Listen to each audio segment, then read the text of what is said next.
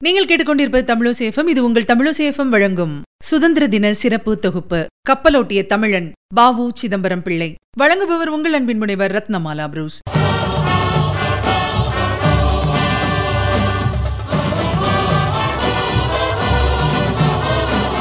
அச்சம் என்பது சிறிதும் இன்றி பிரிட்டிஷ் ஏகாதிபத்தியத்தை எதிர்த்த மாவீரர் வாவு சிதம்பரம் பிள்ளை. நம்முடைய தமிழகத்தின் தென்பாண்டி நெல்லை மாவட்டத்துல ஓட்டப்பிடாரம் அப்படிங்கிற ஊர்ல ஆயிரத்தி எண்ணூற்றி எழுபத்தி இரண்டாம் வருஷம் செப்டம்பர் மாதம் ஐந்தாம் தேதி பிறந்தாரு. தன்னுடைய தாய்க்கு தலைமகனாக பிறந்த சிதம்பரம் பிள்ளை தமிழில் கவி பாடும் புலமையை சின்ன வயசுலே பெற்றிருந்திருக்காரு. குதிரை ஏற்றம் கம்பு சுத்துறது கத்தி வீசுறது சடுகுடு அப்படின்னு சொல்லி எல்லா விளையாட்டுகளிலும் சூறு புலியா இருந்தவர் தான் வாவு சிதம்பரம். உயர்நிலை பள்ளி முடித்ததும் தாலுகா அலுவலகத்துல குமாஸ்தா வேலையில சேர்ந்திருந்திருக்காரு அவரு. சில காலம் கழித்து பாத்தீங்கன்னா குமாஸ்தா வேலையை விட்டுட்டு வக்கீல் தொழிலுக்கு படிக்க ஆரம்பிச்சிருந்திருக்காரு. கிரிமினல் துறையில் புகழ் பெற்ற வக்கீலா வெளியே வந்திருந்திருக்காரு வாவு சிதம்பரம் பிள்ளை. தன்னோட வக்கீல் தொழிலில் ஒழுக்கம் வாய்மை மற்றவர்களுக்கு உதவும் நோக்கம் இதத்தான் வாவு சிதம்பரம் கடைபிடிச்சிருந்திருக்காரு. ஆயிரத்தி எண்ணூற்று தொன்னூற்றி எட்டாம் வருஷத்துல வஉசி இந்திய தேசிய காங்கிரஸ்ல சேர்ந்திருந்திருக்காரு. அவர் எழுதிய முதல் அரசியல் கட்டுரை விவேகபானு அப்படிங்கிற இலக்கிய பத்திரிகையில பிரசுரமாகி வெளிவந்திருந்திருக்கு. அதுல அவர் எழுதிய அரசியல் சிந்தனைகள் என்ன அப்படின்னு பாருங்க. பாரத மக்கள் உணவின்றி உடையின்றி இருக்க இடமின்றி நோய் நொடியோடு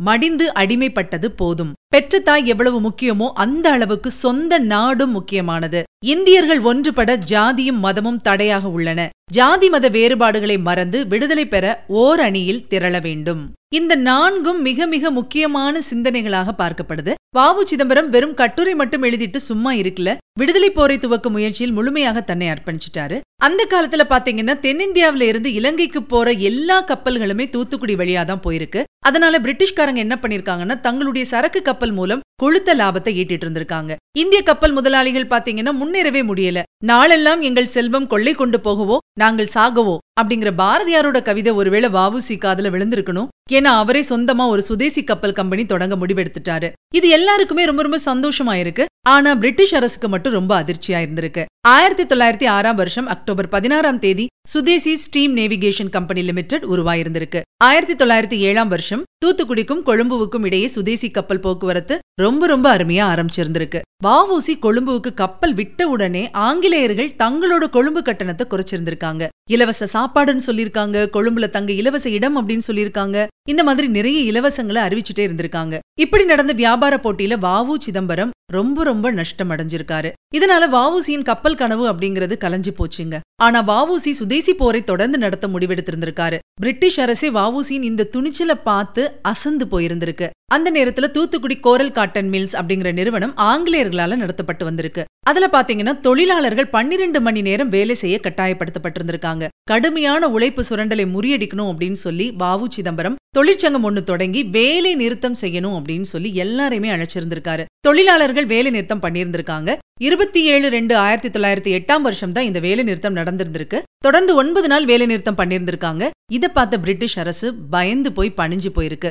ஊதிய உயர்வுக்கும் ஞாயிறு விடுமுறை நாள் அப்படிங்கிறதுக்கும் உணவு இடைவேளைக்கும் அவசர காலத்தில் விடுப்பு போன்ற இந்த விஷயங்கள்ல தொழிலாளர்களுக்கும் ஆங்கிலேயர்களுக்கும் மகத்தான உடன்பாடு ஏற்பட்டுச்சு அப்படின்னா அது வாவு சிதம்பரத்தால தான் இந்திய சுதந்திர போராட்ட வீரர் பிபின் சந்திரபால் ஆயிரத்தி தொள்ளாயிரத்தி எட்டாம் வருஷம் மார்ச் ஒன்பதாம் நாள் விடுதலை பெற இருந்திருக்காரு. வாவுசி இது ஒரு விழாவை கொண்டாடணும் அப்படின்னு நினைச்சாராம். ஆனா இதுக்கு பிரிட்டிஷ் அரசு தடை விதிச்சிருந்திருக்கு. ஆனாலும் ஒன்பது மூணு ஆயிரத்தி தொள்ளாயிரத்தி எட்டு அன்னைக்கு தூத்துக்குடியில சுமார் இருபதாயிரம் மக்கள் கூடிய பொதுக்கூட்டத்துல வாவு சிதம்பரம் பிள்ளை சுப்பிரமணிய சிவாவுடன் சேர்ந்து பேசியிருந்திருக்காரு. உடனடியா பிரிட்டிஷ் அரசு என்ன பண்ணிருக்கு அப்படின்னா தடையை மீறிய குற்றத்திற்காக பாளையங்கோட்டை சிறைச்சாலையில் வாவு சிதம்பரத்தையும் சுப்பிரமணிய சிவாவையும் அடைச்சிட்டாங்களாம். சிதம்பரம் பிள்ளையை சிறையில் அடைச்ச உடனே தூத்துக்குடியில கடையடைப்பு போக்குவரத்து நிறுத்தம் காவல் நிலைய உடைப்புகள் கைதிகளை தப்பிக்க வைக்கிறது அப்படிங்கிற எல்லா விஷயங்களும் நடந்திருக்கு. துப்பாக்கி சூடு வரைக்கும் நடந்துச்சான் இதுல நாலு பேர் பலியா இருந்திருக்காங்க ஏராளமான மக்கள் படுகாயம் அடைஞ்சிருக்காங்க. வாவு சிதம்பரம் பிள்ளை மீதும் சுப்பிரமணிய சிவா மீதும் வழக்கு தொடரப்பட்டிருந்திருக்கு. தீர்ப்புல அரசாங்கத்தை எதிர்த்ததற்காக இருபது வருஷம் சுப்பிரமணிய சிவாவுக்கு அடைக்கலம் கொடுத்ததுக்காக இருபது வருஷம் அப்படின்னு சொல்லி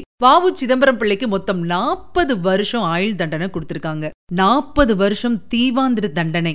யாருக்குமே கொடுக்கப்படாத கொடுமையான தண்டனை. ஏன்னா ஆங்கில அரசுக்கு வாவு சிதம்பரம் மேல அவ்வளவு பயம். இந்த கொடுமையான தண்டனைக்கு அந்த பயந்தாங்க காரணம். மேல்முறையீட்டுல பாத்தீங்கன்னா தண்டனை ஆறு வருஷமா குறைக்கப்பட்டு ஆயிரத்தி தொள்ளாயிரத்தி எட்டாம் வருஷம் ஜூலை எட்டு அன்னைக்கு கோவை சிறையில அடைக்கப்பட்டிருந்திருக்காரு வாவு சிதம்பரம் பிள்ளை. அங்க பாத்தீங்கன்னா சணல் உரிக்கும் இயந்திரத்தை வந்து சிறையில இயக்கணுமா? இதெல்லாம் அவர் செஞ்சிருக்காருங்க. அந்த நேரத்துல கைத்தோல் உறிஞ்சி அவருக்கு ரத்தம் கொட்டியிருந்திருக்கு அவரை போய் கொலையும் கொள்ளையும் செய்த குற்றவாளிகளோட சேர்த்து வச்சு சிறையில் அடைச்சிருந்திருக்காங்க. எண்ணெய் ஆட்டும் செக்கை மாடுகளுக்கு பதிலாக மனிதனை இழுக்க வைக்கும் கொடுமை கோயம்புத்தூர்ல தான் நடந்திருக்கு. கப்பலோட்டிய கணவானை செக்குல ஏத்தி சிரிச்சிருக்காங்க. கொளுத்தும் வெயில்ல வாவு சிதம்பரம் செக்கு இழுத்திருக்காரு. மண்ணும் கல்லும் கலந்த சாப்பாட கொடுத்திருக்காங்க. கொஞ்சம் கூட மனம் வேதனை படாம அதெல்லாம் சாப்பிட்டிருக்காருங்க. இவ்வளவு பெரிய தண்டனையை இவர் அனுபவிக்கணும்னு என்ன அவசியம்? ஒரே ஒரு விஷயம் மட்டும்தான். நம் நாடு நம் தேசம்னு நினைச்ச அந்த ஒரே ஒரு உணர்ச்சி தான் இத்தனையையும் அவரை செய்ய வச்சது. அந்த பிரிட்டிஷ் ஏகாதிபத்தியத்தையே கலங்கடிச்சது. ஆயிரத்தி தொள்ளாயிரத்தி பத்தாம் வருஷம் டிசம்பர் ஒன்னாம் தேதி கோவை சிறையில் இருந்து வாவு சிதம்பரத்தை கேரளாவில் கண்ணனூர் சிறைக்கு மாத்திருக்காங்க. ஆயிரத்தி தொள்ளாயிரத்தி பன்னெண்டாம் வருஷம் டிசம்பர் இருபத்தி நாலாம் தேதி விடுதலை பெற்று தூத்துக்குடிக்கு வந்திருக்காரு வாவு சிதம்பரம் பிள்ளை. சிறையிலிருந்து வெளியில வந்ததுக்கு அப்புறமா முழுக்க முழுக்க வறுமை மட்டும்தான் அவருக்கு பரிசா கிடைச்சது. இதனால என்ன பண்ணிருக்காரு அப்படின்னா தூத்துக்குடியில இருந்து வெளியேறி சென்னைக்கு போய் தன்னுடைய வறுமையை போக்கிக்கிறதுக்காக மளிகை கடை ஆரம்பிச்சிருந்திருக்காரு வாவு சிதம்பரம் பிள்ளை. அதுலயும் பாருங்க ஏழைகளுக்கு மளிகை சாமான்களை கடனா கொடுத்து வசூலிக்க முடியாம அந்த கடையும் இழுத்து மூடிட்டாராம் அதுக்கப்புறமா இறுதி வரைக்கும் வறுமை மட்டும்தான் அவருடைய வாழ்க்கை. அரசியல் தொழிற்சங்கம் இலக்கிய பணிகளை அயராது செய்து விடுதலைப் போரில் வீர இளைஞராக வலம் வந்த வாவு சிதம்பரம் ஆயிரத்தி தொள்ளாயிரத்தி முப்பத்து ஆறாம் வருஷம் நவம்பர் பதினெட்டாம் தேதி அன்னிக்கு என்று தனியும் இந்த சுதந்திர தாகம் அப்படிங்கிற பாடலை பாட சொல்லிட்டு அதை கேட்டுட்டே இரவு மணி பதினொன்று முப்பதுக்கு தன்னோட சுவாசத்தை நிறுத்திக்கிட்டாராம். எப்பேற்பட்ட விடுதலை வீரனுக்கு எப்பேற்பட்ட மரணம்? நினைச்சு பார்த்தாலே ரொம்ப வருத்தமா இருக்கு. இறுதியா சில வரிகள். சிதம்பரம் பிள்ளையின் பிரசங்கத்தையும் பாரதியாரின் பாட்டையும் கேட்டால் செத்த பிணம் உயிர் பெற்று எழும். புரட்சி ஓங்கும் அடிமைப்பட்ட நாடு ஐந்தே நிமிடங்களில் விடுதலை பெறும். ஆயிரத்தி தொள்ளாயிரத்தி எட்டாம் வருஷம் சிதம்பரனாருக்கு இரட்டை ஆயுள் தண்டனை அளித்த தீர்ப்புல நீதிபதி ஃபின்ஹே எழுதியுள்ள வரிகள் தான் இது. வாவூசியின் விடுதலை வேட்கைக்கும் வேகத்துக்கும் இதைவிட சிறந்த ஒரு அங்கீகாரத்தை வேறு யாரும் தர முடியுமா அப்படின்னா நிச்சயமா இல்லதான். செக்கெழுத்த செம்மலாகவும் கப்பலோட்டிய தமிழனாகவும் இன்றும் நம் மண்ணில் புகழோடு வலம் வரும் வாவூசி வாழ்க்கையை ஒவ்வொரு இந்திய குடிமகனும் அறிய வேண்டும். சும்மா கிடைக்கவில்லை சுதந்திரம். ஆயிரம் ஆயிரம் வீரர்கள் வாவு சிதம்பரம் பிள்ளையைப் போன்று தியாகம் செய்து வாங்கிய விடுதலை என்ற உணர்வை நாம் அனைவரும் பெற வேண்டும். வாழ்க பாரதம் வெல்க பாரதம்.